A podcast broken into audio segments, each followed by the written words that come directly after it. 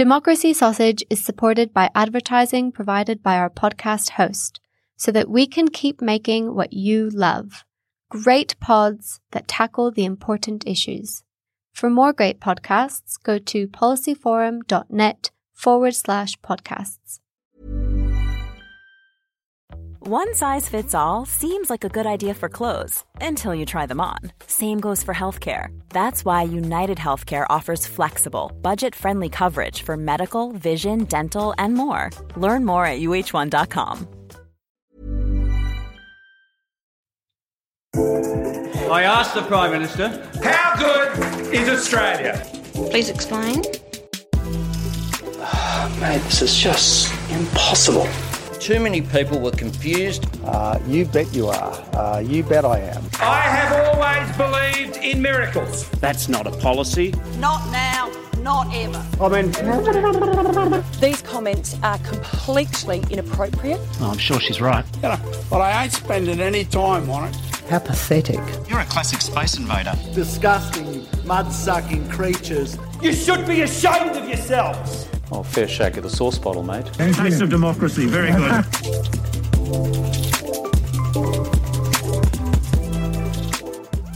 G'day there, and thanks for joining us again on Democracy Sausage, which comes to you weekly out of the Crawford School of Public Policy studio at the Australian National University.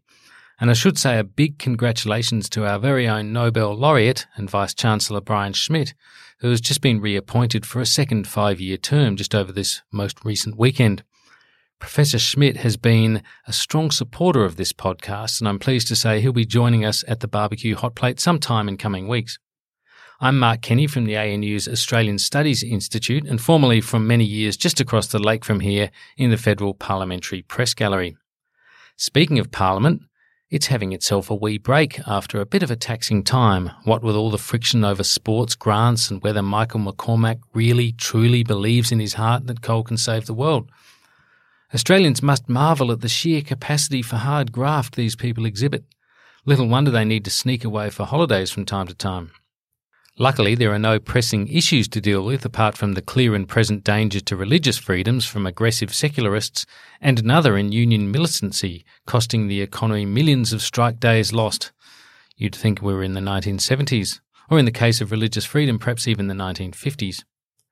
These indeed are the priorities of a government that not only lauds the quiet Australians, but trades on them, relies on them to stay quiet while they go on to serially disappoint. Barnaby Joyce, you know, the guy who pleaded in a very strange video over the Christmas break that he just wants the government to stay out of his life. Well, he's now declared that Michael McCormack will lead the minor party to the next election. That there'll be no further challenge, and from here on in, it will be the McCormack Morrison government. Yep, that's the way he said it, the McCormack Morrison government. And frankly, he might be right. Just as Malcolm Turnbull was hemmed in by the ideological climate deniers in his party room, Miracle Morrison is also restricted by the pro coal lobby. And thanks to Barnaby's challenge, even though it didn't restore him to the top of the government, you know, the one he wants out of his life, it has turned the Nationals from McCormack down into a pro coal machine, essentially making McCormack a red hot opponent of the Paris target of net zero emissions by 2050, to which Tory led Britain has signed up and to which the major employer groups in Australia are also keen to sign up. Morrison is said to be flirting with following suit, but as we know, he does fudge on these sorts of things. His line, I would never sign Australia up to anything before knowing the full costs, sounds responsible until you think about it with any depth. It deliberately evades the reality that the costs of the world not doing so are likely to be much higher, incalculable, and in Australia's case, we've already seen some of those costs. It's well known. Hell, they probably even know about it in Hawaii. And anyway, don't we expect our leaders, particularly our government leaders, to be identifying the costs that they are going to be responsible for now? If we are going to have these 2050 targets, or indeed any ambitious targets that extend out way beyond the governmental cycle or the political cycle, then we need to know how we're going to get there. That's obviously the big debate that's going on in Australian politics at the moment, the issue of how, as well as this sort of first principles debate that's going on in the coalition about whether we need to act at all putting that to one side, if the government is going to commit to a longer term target, it needs to also commit to short term budgets and to short term benchmarks that it needs to meet in order to get there. We don't see any sign of that, I'm afraid. Now, in the second half of the pod, we'll discuss the religious freedom legislation in a bit more detail. But first, let me bring in our guests. And joining me as usual is Dr. Marija Taflaga from the School of Politics and International Relations. Welcome, Marija. Hello, everyone. Also with us is Professor of History Frank Bongiorno. Frank, welcome back to the podcast. Thanks, Mark. Hi, everyone. And it's also a welcome back to Anne McNaughton, Senior Lecturer from this law school at the ANU here and connected also with the Centre for European Studies. And the law school's celebrating its 60th year this year. That's right, isn't it? It is, Mark. Um, hello and hello to the listeners as well. Good. We're looking forward to a lot of celebrations this year. Yeah, well, it's a, certainly a significant uh, anniversary. And John Warhurst is an emeritus professor, a political scientist, and a columnist here at ANU. Welcome, John. Great to be here, Mark. Now, look, let's go straight into this question about, you know, the Morrison government, because I think it's really after a couple of weeks of Parliament and, you know, with the things that are now on the agenda, on the agenda, we can really look at uh, this sort of quite existential question, really, or, or sort of essential question about the Morrison government. And that is, what does it stand for? If you take out the things we've mentioned before here, the Religious Freedom Bill and the Ensuring Integrities Bill, what does it, its worksheet really amount to? Well, it went to the last election, you know, without terribly much on offer, um, as a very deliberate strategy, really. And in some ways, what we've seen in the months since is a reflection of that. I mean, it's a kind of empty bucket in, into which it's putting, you know, various uh, policies, many of them seemingly at the margins of of, of uh, most people's interests and most people's sense of priorities. Um, and as a result, yeah, it seems pretty rudderless. Um, it's being, I guess, knocked about by each crisis in a way that a, a more, I suppose, stable government, a government with a, a, stronger sense of direction, would be, you know, I think less vulnerable to that kind of uh, situation. And it seems also increasingly undermined by the problems with Morrison's own leadership. I mean, there's obviously a distinction to be made between how a government's travelling and how the Prime Minister's going. Obviously closely related, but they're not quite the same thing. I mean, if you look at polling at the moment, it's still pretty close, actually, and mm. Labor would be very concerned about that. But Morrison's own approval rating is obviously has taken a battering over the summer.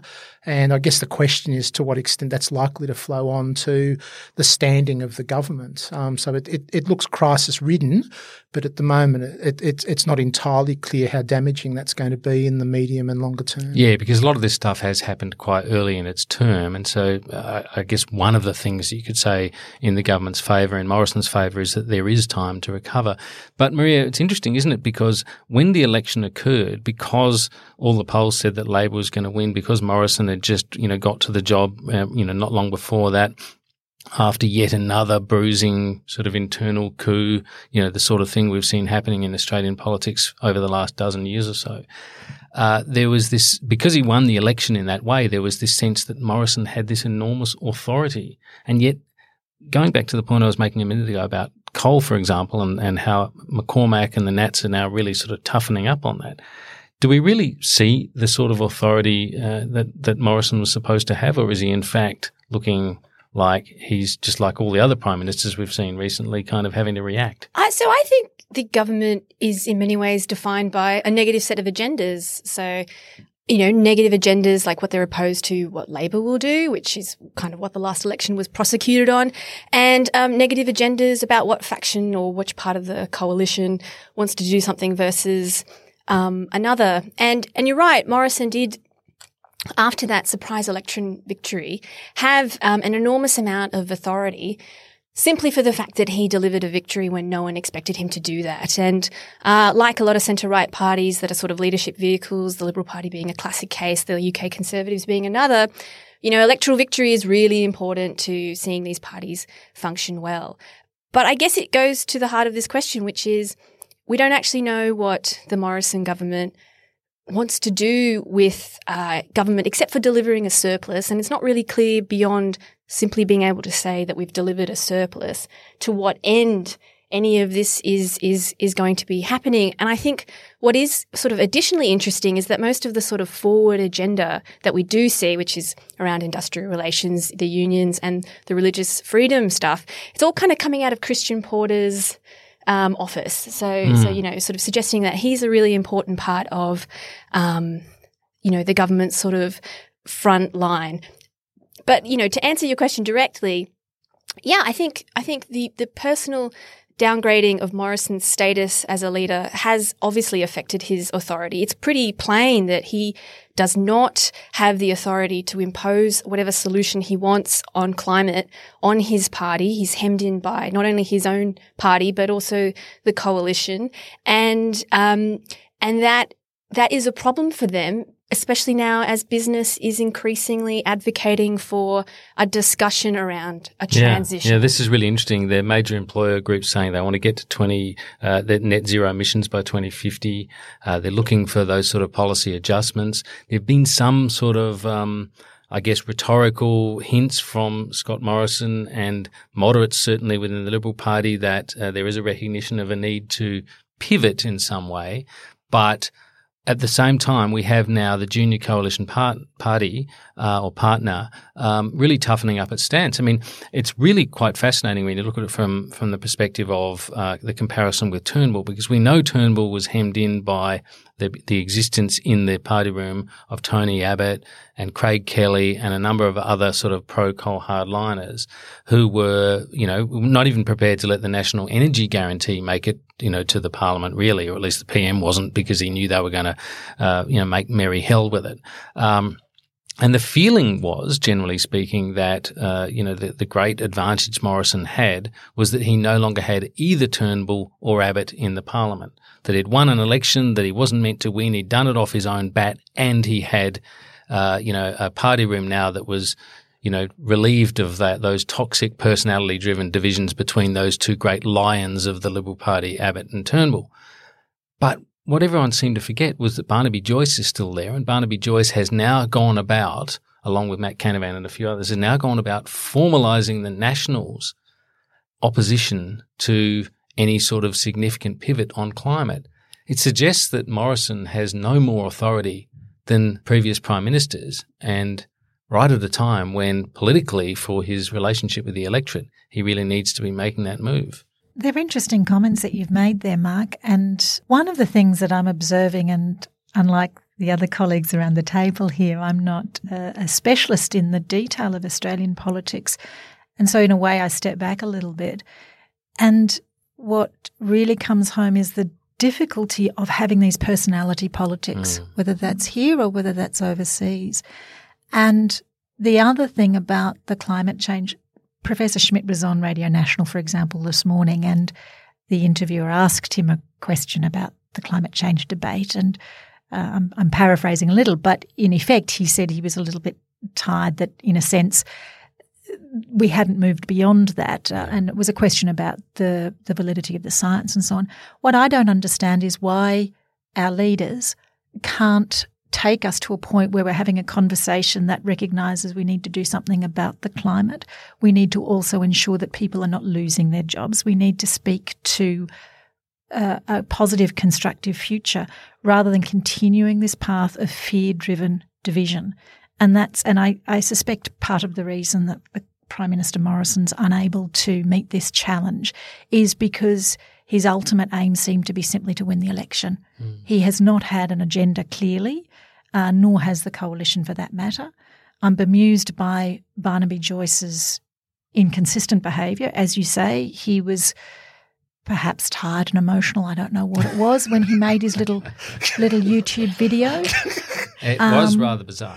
It was. It was it unusual. Finished off with looking at the sky and talking about the great power up there that was going to sort out the climate problem for well, us. Well, yes, and and some, some, sort of abrogation of responsibility. I would have thought, or, or at the very least, unhelpful. yeah, yeah. Um, Crowdsourcing. so he's. It seems to me that none of them is looking beyond the end of their own nose, which is regrettable because what we really need is for our political leaders to be pulling together and actually giving us some some positive, constructive uh, input. I'm not saying necessarily vision, but certainly having some options and choices on the yeah, table. it's a really interesting point. I wrote about this last week. This idea that um, that there has been a community shift, and you would you would think, John, that that is the that they, those, that's the perfect set of circumstances for a kind of a compromise to emerge for the the sensible centre, as we're often here referred to, the two major parties who are not the Greens and not the Nats and, and or, or any of those smaller parties that, that operate in the mainstream, the parties of government, that they could uh, start to find some sort of common ground to inch the nation forward in this policy space. And yet they are we, we see signs of further polarization really going on. That's that's a, a kind of a it doesn't reflect well on our democracy, does it? No, I mean it uh, reflects terribly badly on our democracy. I mean, I was taken by former Vice Chancellor Ian Chubb's uh, comments, which I th- I thought can really cut through in a way that perhaps because he hasn't been a voice. Uh, he has been a voice on science, but not mm. so much on He's the former state. chief scientist. Yes, yeah. uh, former uh, on uh, Australian democracy more generally, and he has got a way of speaking which comes to the, and I think a lot of respect in the in the community, and yeah. and, and I think the overriding feeling that we are being taken for mugs, and that there's a serious decline in trust, which has been measured by the Australian Electoral Survey and others re- recently. Uh, it's just not not going to go away. Um, so I think there's this double problem. There's the problem of um, the failure of the sensible centre to to uh, come to grips with the problem, and I don't have any confidence that they will in the in the near future because I think the uh, there's been such polarisation over such a long time. There's been such personality politics. Um, I'm I'd be more worried about the contribution of someone like uh, Matt Canavan, who seems to me uh, at least in one sense, is a voice of the future, mm. and yet he's a destabilizing voice.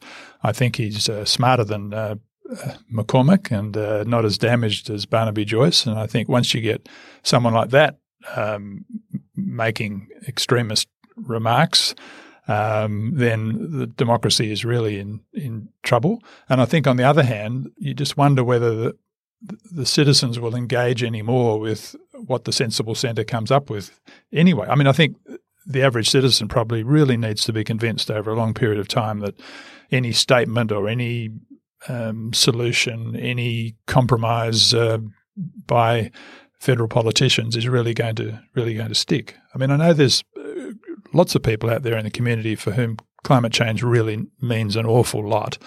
Um, but I think there are others who who feel, look, it's a very complicated issue. It's been around for a long, long time. You know, it'll take something special to engage with those people. I think, not just um, some sort of compromise uh, by our political leaders. They'll need to prove themselves. Yeah, it's a very good point. You'd almost think that it it needs to come from the right, almost that that, that some sort of significant gesture needs to come from the right in order to, uh, you know, kind of um, dissolve as much opposition as possible and to lend as much credibility to whatever reform is necessary. Frank, what do you think about?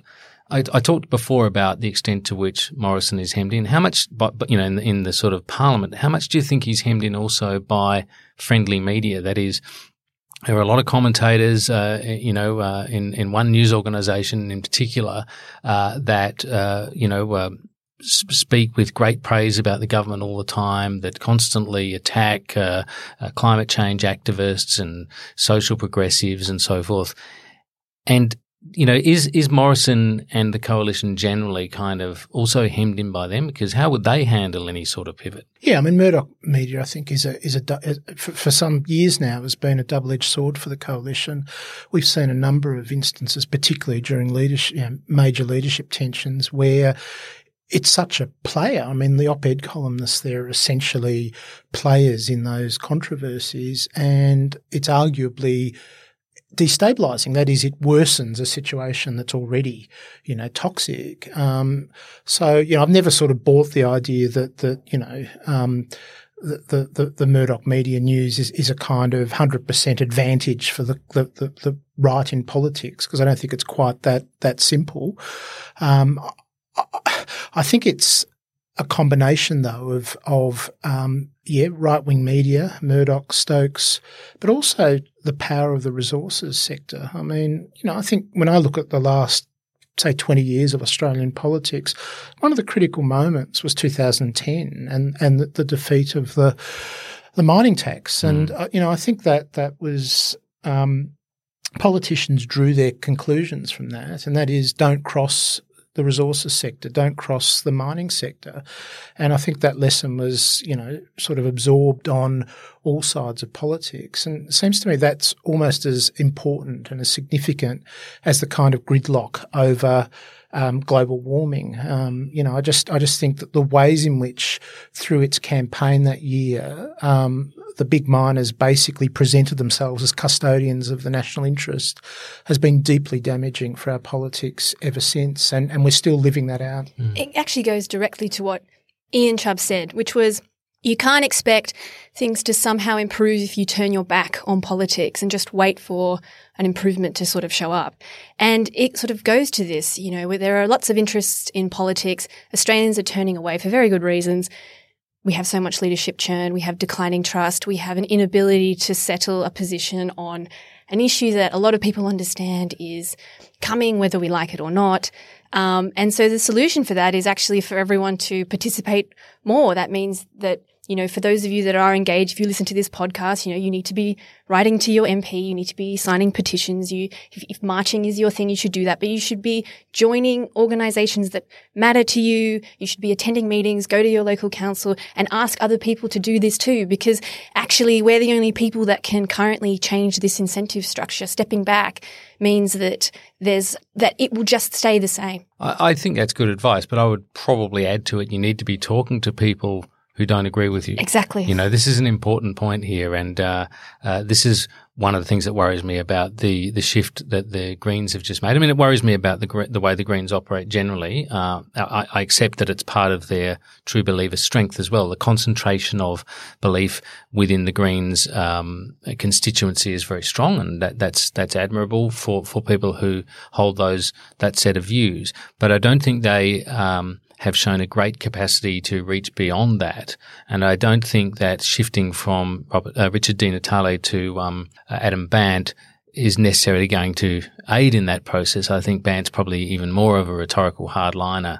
Uh, and so the real trick here has to be if we are going to get some sort of, uh, you know, uh, forward movement in this policy space, surely has to be in convincing people who are opposed to action or who or who are lukewarm on it because it might result in energy bills or whatever, uh, to uh, to realise that there are big costs in not acting. There are there there are big costs in us just having an unproductive debate that goes on and on and on, where wherein political advantage is always paid and played, and where uh, the the electoral cycle is the determinant of policy rather than you know the longer term mm. interests of the country. And this I'd say about the Nationals: the Nationals need to be talking to the rural sector and representing them in the long interest. And that goes for coal workers as well, representing their long term interests, which means acknowledging that their long term interests aren't in coal. And that's why I think, Mark, that groups like uh, Farmers for Climate Change and Rural Australians for, cu- for Climate Change are really important because, in a sense, they're the ones who have the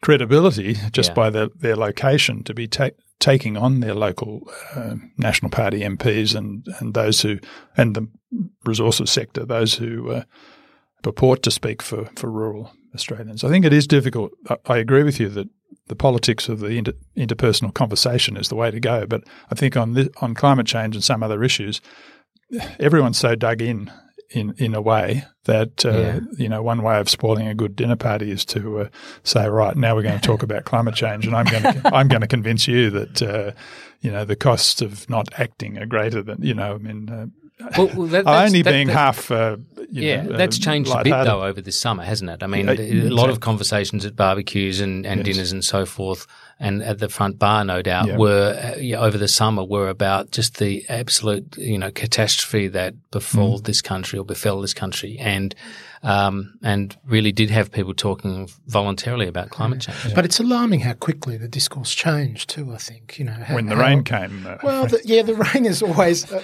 a literal dampener, but but I was also struck by just how you know there were these ready-made arguments, some expressed through conspiracy theories that essentially you know undermined the the idea that there was a connection between the bushfires and climate change. You know, so a series of coded claims about what was really occurring whether it was, you know, arsonists or Greens or whatever. Mm. We had a, a, a, Liberal senator last week telling us it was eco terrorists. I mean, what's striking is is how quickly actually the language changed, and we're not talking about just you know someone on Facebook. The Prime Minister was doing it, mm. and that's really alarming but, but I think I think an important thing to kind of remember for for all of you at home that are currently despairing over the course of this conversation is that there is um, a clear and growing trend for support on climate change, of some sort of action on climate change, and what is what is important about that is that currently that is not well defined. So people do want some sort of action on climate change, but what they actually need to hear is a hopeful message about what this climate future will actually look like, uh, what might be clear sort of solutions. Because there are plenty of people out there who are a bit o- massively overwhelmed by this problem, kind of know they need to sort of do something about it, but kind of you know, as you sort of said, John, like listening to this stuff at dinner parties about doom and gloom and, and the science is actually not what they want to hear. They want to hear that there will be jobs for their children, that there'll be jobs for them, that, um, you know, that actually this isn't the end of the world that we currently live in. And that's how the current conversation is framed. That's what, that's what Matt Canavan does. That's what Barnaby does. And to a great degree, that's what our Prime Minister does as well. And so that's why we need to be telling them, I don't want to hear this anymore. I want to hear what you're going to be doing for us over the long term. I want to hear positive solutions because ultimately they're trying to win your vote. So convince them that that's how they need to talk to you. That's how the coal issue functioned at last exactly. election, didn't it? Because it, I think I might have even said this in one of these podcasts before, but the ways in which it acted symbolically and many blue collar workers, clearly, particularly in regional areas, not they were not particularly exercised necessarily by Adani in particular, but were exercised by the notion that there was no future for them in the economy. Yeah. And, and that's, that's, the kind of message they were getting from mm. some of the stuff, some of the discussion around coal and energy and climate change. It's entirely reasonable yeah. and yeah. normal. Yeah. Mm. It's a, it's a different uh, sort of uh, climate, if I can put it like that, in Britain uh, on this subject, but also uh, just generally in the politics. Obviously, Boris Johnson just won an election uh, resoundingly, and you know his his slogan, of course, Anne was uh, "Get Brexit done." Extraordinarily efficient, uh, not very uh, expansive, but nonetheless. Thirty first of January came along. Uh, they've uh, they've technically left, although there's a whole you know there's a whole morass of things that now need to happen. But we're already seeing instability in the government. Um, you know, the treasurer is gone. Um, various other people have been moved around. What do you make of it all? It's a very good question, Mark.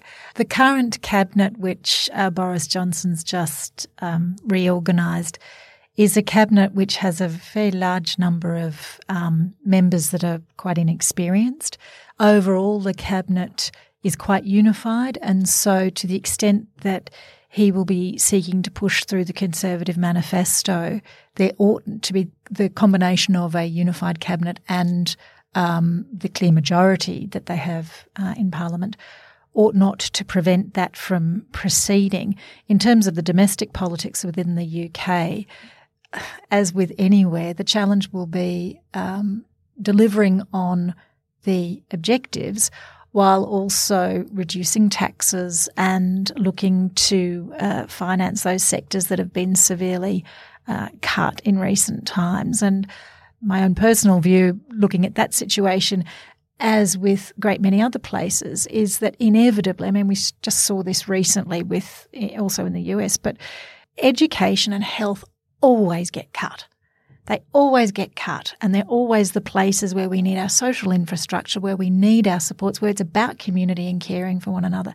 And so the opportunity within the UK to genuinely deliver on the demands there is going to be challenging let alone the added challenges of giving effect to what was the, what's the withdrawal agreement. And I've made a decision this morning that I'm not going to talk about post Brexit because Brexit is a gift that keeps on giving and it's going to give for a good decade or so to come. Um, and internally, among the challenges that Johnson will have, Prime Minister Johnson will have, uh, issues around Northern Ireland, a push, an increased push almost certainly, even though it might come to nothing, it'll certainly be destabilising for Irish unification. The Scottish, the Scottish question, uh, pushing there whether or not again that actually results in any kind of a referendum or independence is quite another question. But what is common to all of this is internal destabilisation within the United Kingdom. And that's mm. a real challenge for them, notwithstanding the advantages they currently have. Yeah, get Brexit done sounded simple, but it's anything but. Mm. Look, we've gone very long in this first part of the podcast, so uh, let's just take a quick break there. If you want to uh, send in a question or feedback to us, uh, you can do so via Twitter on APPS Policy Forum. That's the Twitter handle. The Facebook group is Policy Forum Pod, and the email is podcast at policyforum.net. We'll talk to you in just a moment. Hiring for your small business? If you're not looking for professionals on LinkedIn, you're looking in the wrong place. That's like looking for your car keys in a fish tank. LinkedIn helps you hire professionals you can't find anywhere else, even those who aren't actively searching for a new job but might be open to the perfect role. In a given month, over 70% of LinkedIn users don't even visit other leading job sites. So start looking in the right place. With LinkedIn, you can hire professionals like a professional. Post your free job on linkedin.com slash people today. Hi, I'm Sharon Bessell. Policy Forum Pod is the podcast for those who want to dig a little deeper into the policy challenges facing Australia and its region. Each week, we bring together expert analysis to tackle the big issues facing our region and to propose policy solutions. It's insightful, it's positive, and it's always fun. Policy Forum Pod is out every Friday. You can find it on iTunes, Spotify, or wherever you get your pods. Or find us at policyforum.net slash podcasts. Welcome back. Now, one of the things I could have said before the break, and I'm going to say now, is if you want to subscribe to us, you can do so on ACAST, Apple Pods, or on Spotify. And a public service announcement. We have a special, special pod coming out this week, the first in our Ask Policy Forum series, where you ask the questions. You'll hear it this week if you subscribe to this pod. But future episodes will only be available to members of our Facebook group. So if you're not a member, jump on Facebook now and join. You can find us uh, at Policy Forum Pod on Facebook. Uh, and uh, believe me, I was involved in the recording of that the other day. There was a, a degree of beer drinking and Japanese whiskey and various other things, and uh, it all got pretty loose. But I, I hope it'll be a, a very top amusing, quality. yeah, it's top quality stuff. Yeah, right at the uh, yeah. It's after lunch. I tell you what, it's hot enough in this studio to justify a uh, a cold beer. That's for sure. Now, what we want to do in this second part of the podcast is talk about the Religious Freedom Bill because that is one of the identified priorities of the government. My uh, observation on this uh, consistently, and I'm happy to be told this is wrong, but it's it's always felt to me like a solution uh, desperately in need of a problem. Uh, it, uh, I you know can't really see where the uh, the so-called crisis in religious freedom is. We all saw, of course, the you know, the high profile Israel Folau incident, and that was used as part of the justification for this. Um, but let's let's drill down into this uh, into this bill a bit further. At the moment, it is only in a, a, sort of exposure draft stage. We're expecting to see the legislation quite soon. I think there's been two exposure drafts. Uh, and Attorney General Christian Porter, who Marija, you correctly pointed out before, seems to be the engine room of the government in so many things, uh, he's been uh, feverishly consulting with faith organisations uh, and other other people who've been making submissions uh, to the government in relation to this exposure draft. So we'll see where it goes. But there there are some interesting things we can say about this, uh, just to sort of frame it. And at this point, I'll bring in bring in John Warhurst particularly because I know you have a, a you've uh, got quite an interest in this area. It is quite a, a truncated uh, sort of proposal that um, the government is proposing. Notwithstanding my criticisms, I must say I'm to some extent encouraged when I read the exposure draft to see that Christian Porter goes to some lengths to say that this does not create a positive right of religious freedom. Rather, it's a it's a series of prohibitions on um, discrimination on unlawful grounds or grounds that would be unlawful if this were to become if this bill were to get through the parliament. Uh, do you have any general observations you'd like to make, John, about it? My general observation is that it's it's really a proxy for a for a big cultural issue in Australian politics at the, at the moment, and in the in the immediate short run, you can go back to the same sex marriage debate and the fact that the some at least of the religious uh, organisations are on the losing side in in that debate. But I put it in a broader framework of decades of uh, this the slow and in some uh, ways also precipitate uh, decline of religion in, in Australian uh, society and culture. So I see the whole um, religious freedom bill as in some ways encapsulating a, a, sort of a drawing a line in the sand, that there's a very small number of um, quite powerful still uh, religious organisations who feel they've been dismissed or pushed around or not taken seriously. Uh, that phrase aggressive secularism is mm. used a lot in religious religious circles. It doesn't really mean much. It just means the modern world is uh, is advancing, and uh, long may that be the that be the case. But I think for a small group of people, um, this is their chance to to have a win, and they've they feel they've been lost. They've had a succession of losses. You know, same-sex marriage is a is one.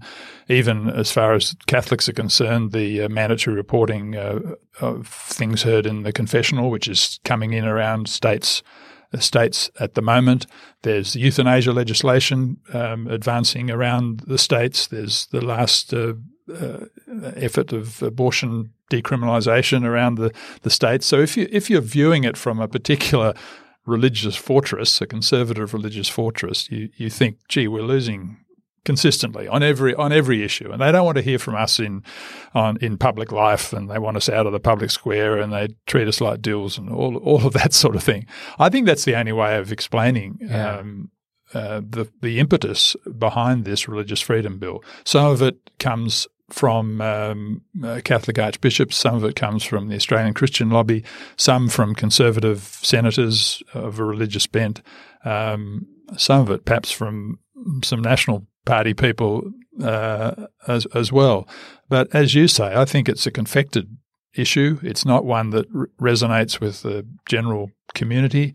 And I think when Malcolm Turnbull traded off a lot of his trades didn't work out very well. they didn't. when, they, when he traded off uh, to the Conservatives, saying, "Okay, same-sex marriage is going to pass, and I'm going to support it, um, but we'll give you this inquiry into religious freedom." I think he's dug a hole initially for himself, and now even for for Scott Morrison and and the government. I don't think it's going to end well. Uh, for them, that whatever they do, you've now got some conservatives like uh, Senator Fierravanti-Wells saying uh, I want to go even further and restructure the whole anti-discrimination uh, legislation. Um, some conservatives are happy enough with the way it's going, and then of course you've got the whole uh, community, the LGBT community, the progressive community, the social movements, who won't have a bar of it. So I, am not sure the Morrison government really is going to benefit from a a big Barney about religious freedom when there's so many other much more important issues to, to talk about. He'll be accused, firstly, of, you know, why are we talking about this? And and his own religiosity, which is well known, becomes a kind of, it almost looks like a motive here. Exactly. And that's yeah. another, that'll become a, um, yeah, stone around his, his neck too, I think, that he'll be pushing, he'll be seen as pushing self interest. Uh, and it'll be defining him more and more in the, in a community which, um, may be happy enough for him to be a Pentecostal Christian, but don't want him intruding too much of that Pentecostalism into into policy. So um, we can talk the details of the of the bill, but I think it's best at the moment to, or the drafts, uh, exposure drafts, to see it in its broader picture. Yeah, I think that's right. It's really, um, I'm, i think it's a very comprehen- comprehensive explanation of it there, John, because there is this uh, kind of, I, I, guess, sense that some people have who have not been following it closely that it comes out of a whole series of individual events or, or things that add up to a crisis in in freedom of religion in this mm. country, when in fact uh, what you're saying is that to some extent it's more of a crisis within those religions in terms of their market share. Yeah, absolutely. It's a market share question. And it's also one that perhaps people outside the these communities wouldn't realise that it's quite heavily debated within the those communities. And you've got organisations like Vinnie's, for example, uh, not so long ago, and uh, Anglicare and Uniting Care coming out and saying, look, we don't discriminate and we don't want the right to discriminate, and we're not in favour of this this bill. So that uh, while these religious leaders, some of them, many of them based in Sydney, Anglicans and Catholics in particular, are, f- are fighting for a stronger religious freedom bill, they've also have to look over their shoulder at their own communities. Many of them younger people um, who um, who don't want a bar of it. I mean, He might get some sort of cover, though. That is, the government, uh, if I can, rather than say he, I mean, the government might get some sort of uh, cover from having the religious, uh, uh, you know, the organisations, the faith groups wanting the government to go further. That, to some extent, provides them with a degree of cover that mm. they haven't gone further, mm. and reassures those people who perhaps see no great need for this uh, that it's not as extreme as they thought it would be, much like my reaction to reading it. I think Christian Porter, to his credit, um, was handed this job. Um, as you say, it sort of came out of the deal Malcolm Turnbull struck to appease the religious conservatives in the in the coalition. But Porter has gone about it like a essentially like a conservative jurist would. He's he's a conservative jurist. He's not uh, looking to establish a positive uh, religious freedom act. He's not looking to have a Bill of Rights type approach to this.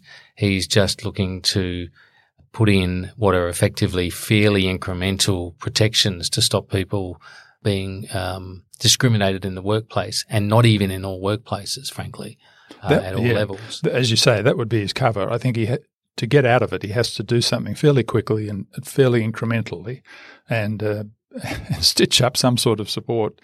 Um, I mean, it's not not quite like climate change, but it it does. It's the sort of issue which has quite extreme positions to deal with both in the community and within his own parties. I mean, in a way, um, you should go back to the Ruddock report, um, which had people like Frank Brennan, the Jesuit priest and lawyer, on it, and I and I think from memory they made some uh, quite incremental suggestions Malcolm Turnbull should have got on and done something before he, while he was prime minister, and now not it, just in this area, not just in this, not just in this area, exactly, and uh, and uh, it, it runs the risk now of um, just going on and on and on and going off in all different directions and uh, agitating people who are, still have quite a voice in the community and can be another destabilization, I suppose, and a distraction, a, a, real a real distraction. I mean, I don't think a government which lacks an agenda wants to get uh, wrapped up in this issue. It's a it's a very small. Mm. Uh, piece as far as most in the community mm. would want them to focus on. We already had the spectre too of Scott Morrison giving a, a, a media conference on the day when Sydney was surrounded by fire on this very issue. It kind of it made him look trivial and out of touch with the issues that mattered most. Yeah, this was yeah. when he, he he and I think Christian Porter um, talked. I think they were releasing was it the second exposure draft, and um, you know, as you say, outside uh, in in Phillip Street and, and, and the streets of Sydney were just thick with smoke. Yeah. People were walking around in masks, and it didn't rate a mention yeah. because the government was concentrating on this, and it did you know, the symbolism of that, and of course that was then reinforced by the same prime minister taking a surreptitiously taking a trip to Hawaii with his family, you know, at the peak of all of this. So, yes, it does. The, the optics of it have not been strong for the government. It is interesting, though, as I say, and I'm not trying to sort of sell this idea or even give the impression that I'm sold on the idea, but uh, it is interesting the extent to which this bill doesn't go. It talks about uh, protecting people for holding beliefs of religious uh, nature and for not holding them. Uh, this is a kind of a, a, protection for atheists as well. Well, it's sort of Section 116 of the Constitution, isn't it? I mean, mm. which most people wouldn't know about. But uh, I mean, if it if that is the case, um, then they need to get on with it. And uh, yes, stare, if it's that uncontroversial, yeah, they should and, just and do it. Stare down some of the more extreme conservative views and say no we're not we're not going to go in your direction. This is the this is the package. And i think the australian community you know might buy that if it was got out of the way and moved on to other to other things. When when the issue opened up and as you say john it was very much around or out of the um the marriage equality issue I was reminded, you know, of the, the, wide exemptions in the Sex Discrimination Act of 1984, which I think were to a great extent the result of um, lobbying by the Catholic Archdiocese of Sydney, very successful lobbying. Um, and you know, I guess my reflection on it all was if that piece of legislation were being negotiated today, the Catholic Church would have no chance of getting exemptions that wide. Why open this issue again mm. if you're really into religious freedom? And the answer, I suspect, is because of its cultural wars. It's all about the, in a sense, Mark, it's yeah. not about solution. It's about the struggle. That's what really matters. it's about the struggle. And no, there's, right. a, there's a kind of a basic lack of pragmatism, mm. I think, around mm. those who are pushing for this because they're essentially doing this in a climate where the churches are less powerful than they sure. were 35 they should, years ago. They should realise how well off they are mm. based mm. on past deals. Mm. And uh, yes, I, I, agree with you entirely that I think it's a culture war issue for many conservative religious religious leaders, uh, and it's not a culture war where large numbers of their flock, uh, but are behind them. There are those issues connected with the election, which we haven't spoken about, to do with Western Sydney and some of the new Christian communities and also Muslim communities in, in Western Sydney. So it does have a bit of a sting in the tail from an electoral point of view. But even that, I think, is a very small piece of explaining the whole debate. It's a really good point, it was one I was going to come to because there there are these electoral implications that that arise out of this, and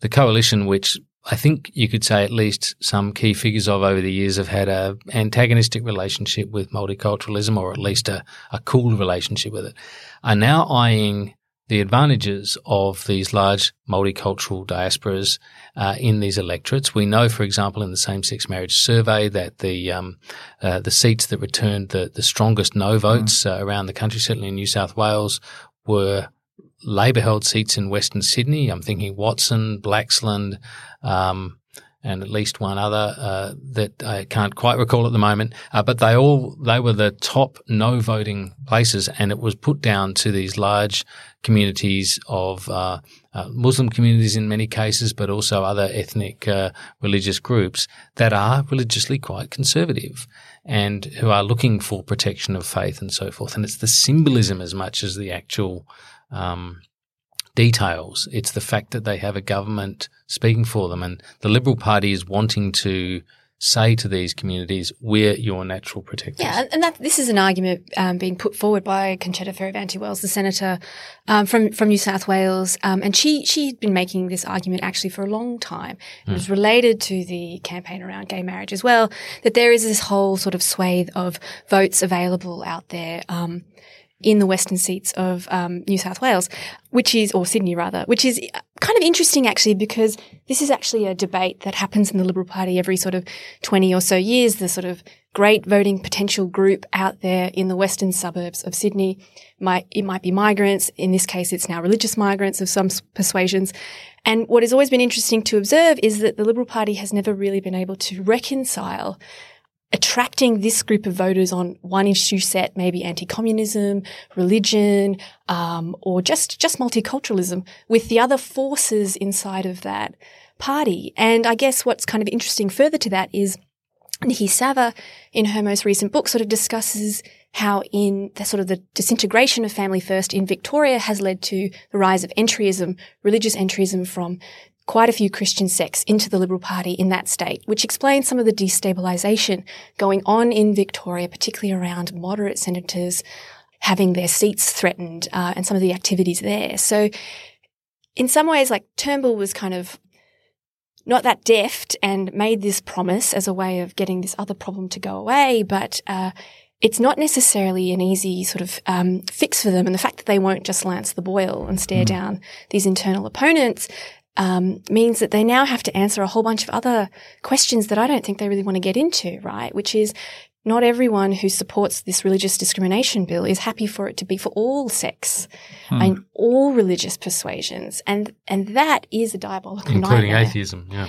Well, indeed. Um, but yeah, yeah. And so you can kind of sort of see this tension, this, this argument being made about, you know, there are conservative, culturally conservative and religious groups amongst migrant communities that that are not always Christian. Actually, often they're not. They might be Sikhs or they might be Muslims and, and so on and so forth, Hindus. Um, but you know, the fact that for some people it's actually about Christianity, and protecting mm. Christianity's titular hmm. position mm. in this country is going to come into conflict with that. The mm. longer this goes on, the hmm. longer the questions remain hmm. unanswered. Marija, I think the fact that you mentioned uh, your Western Sydney and it means the Labor Party's position might well be exactly. important here. And uh, like on a few other issues at the moment. Um, you know, the Labor Party are hedging their bets, I think, in, in terms of the next election and not willing. I mean, they perhaps could have a role to play in, you know, in coming to some sort of compromise on on religious freedom. I think they may have, under Bill Shorten, made some attempts to uh, broker a, a, deal, but uh, now would be a good time for Anthony Albanese, who's not too far from uh, the area that we're talking about uh, in Western Sydney, to um, to put his mind to coming forward as, with some constructive proposals as to how we might resolve. Yeah, it's an interesting this. point. I noticed that uh, Chris Bowen, and uh, he's the member for McMahon, and that was the, the name of the seat I couldn't mm. remember a minute ago. He's actually, you know, raised this shortly after their, their shock defeat. Mm. You know that that uh, their um, communication with representation of faith communities in their electorates needs to be adjusted. You know, they, he's sort of signalling they need to do something in this space. And of course, we've seen more recently uh, the so-called Otis group that was meeting uh, rather cumbersomely in Canberra. Uh, right this at the entirely moment. spontaneous. Yeah, it was. right, at, right, right, at the moment, the government was on the ropes. This lot threw them a, a lifeline. Yes. Um, but uh, nonetheless, they describe themselves as being pro coal and also pro religious freedom. Mm. Uh, so mm. it's really the sort of conservative right of, or the, the right of the right, really, in the in the Labor Party. So there is some appetite, it seems, within Labor uh, to perhaps um, go down the same path to offer the government some cover. They did put up a referendum proposal in 1988 um, mm. which included the freedom of religion. Yes. It was absolutely hammered by the Catholic Church, mm. I remember at the mm. time, who presented it, it as a, a, threat to, to state aid, didn't they? And I don't know what. See, perci- that's why you're here, Frank. you remember this stuff. But it is interesting. I mean, yeah. I suppose it's more it's the rights based one that, that this perhaps doesn't represent um, that that was at stake sure. in that in that particular sure. case. I mean, it was a mini sort of bill of rights that sure. was being proposed, really, and uh, which the Conservatives are normally opposed to, right? You know, oh, Peter Reith, Reith went after it. It sort of made him as a as a liberal politician. I mean, that was his big thing, and, and it was just destroyed in mm. terms of the the, the yes vote. Sure. It was it was very low and was mm. defeated across sure. the country. You know, and then later still. Um, Frank Brennan's inquiry into a Bill of Rights um, was also mm. jumped on heavily by conservative religious leaders. So they've had their chances in the past if they were really interested in uh, freedom of religion to mm to get on board, and they uh, it reveals the self interestedness of a lot of this. Uh, opposition, as well as the mm. culture war aspect of yeah. it of it all. Yes, well, it's going to be interesting to see where this lands. I'm I'm, I'm minded, Anne, of uh, you know um, uh, David Cameron's appeasement of the of the um, anti-Europe uh, side of you know UKIP and all those people by offering to have that referendum, proposing to have the, the referendum on whether they stay or leave Europe, and of course that's ended up being uh, you know, a, a, political disaster in a lot of ways for just about everyone except for Boris Johnson in the end. But yeah, I mean, it's not maybe not so dramatic, but it's the same thing. If you if you appease those sort of ginger groups on your side, and then you offer them down the track some sort of uh, quid pro quo for a situation that's occurring, you know, the the bill eventually comes in. It does, and one of the one of the observations I'd make across all of this, both what we see in the Northern Hemisphere and, and the discussions here, is that it is consistently um, antagonistic, negative, and about appeasement rather than taking a, dare I say it, a, in a sense, a high moral ground, but taking a position, having some vision, and having some vision of what is positive and what is possible. And um, before the time runs out, I'll wave my flag once again pro EU. It's one of the reasons I promote and support warts and all the project, the peace project that is the European Union, because warts and all, with all the challenges and difficulties it faces, it is the one international, transnational arrangement which has been able to demonstrate the way in which it is possible to bring people together Absolutely, it is under challenge at the minute. What seriously concerns me is the extent to which this could be um, a specific target and has been for some time. You know, Putin, Russia, but also the conservative elements in the UK. I'm under. I personally think that UKIP and Farage's purpose was not simply to get the UK out of the EU, but in fact to break up the EU because it's much easier to, you know, apparently divide and conquer than it is to deal with, say, EU 27. And I sincerely hope that the EU 27 will continue the trajectory it has been establishing, you know, when it was EU 28 to manage this dialogue, ongoing conversation. One of the remarkable things about the EU is its capacity, the capacity of those leaders, the capacity of those peoples within the tent, if you like, of the of the treaties of the EU to actually engage with one another, to uh, combine, to discuss. It's it's not a picnic at all. It's mm. really challenging and difficult, but it persists and it continues. And I and it, and it has been a model for other, you know, Mercosur um, down in Latin America as well. ASEAN, for example, has the European Economic Community Blueprint.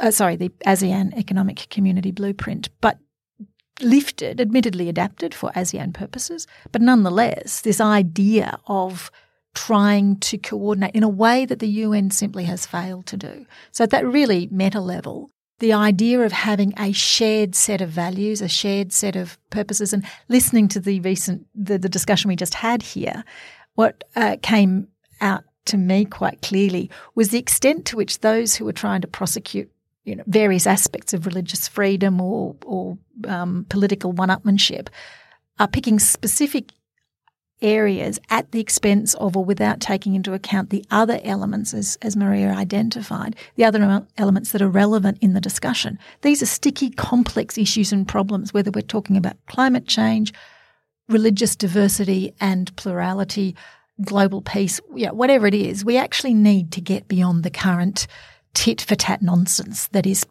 currently part of the main discourse. It's really quite ridiculous and they should just get on with it. Yes, I think that many people would agree with that. And those words you say about divide and conquer, I mean, it's, been pretty much the ethos of Australian politics really for too long, and we face these these big problems. Look, we've been going for a long time. We could obviously uh, talk further on this, but uh, we're, we're, out of time now. So I'll just thank Anne McNaughton, John Warhurst, Frank Bongiorno, and Marija Taflaga, uh, and uh, join us again next week. And as I say, keep your ear out for that uh, special. Um, policy forum, Ask Policy Forum pod, because uh, I think you'll find that interesting and amusing. Bye for now. Thanks, Mark. Thanks, Mark. Thanks, Mark. Bye.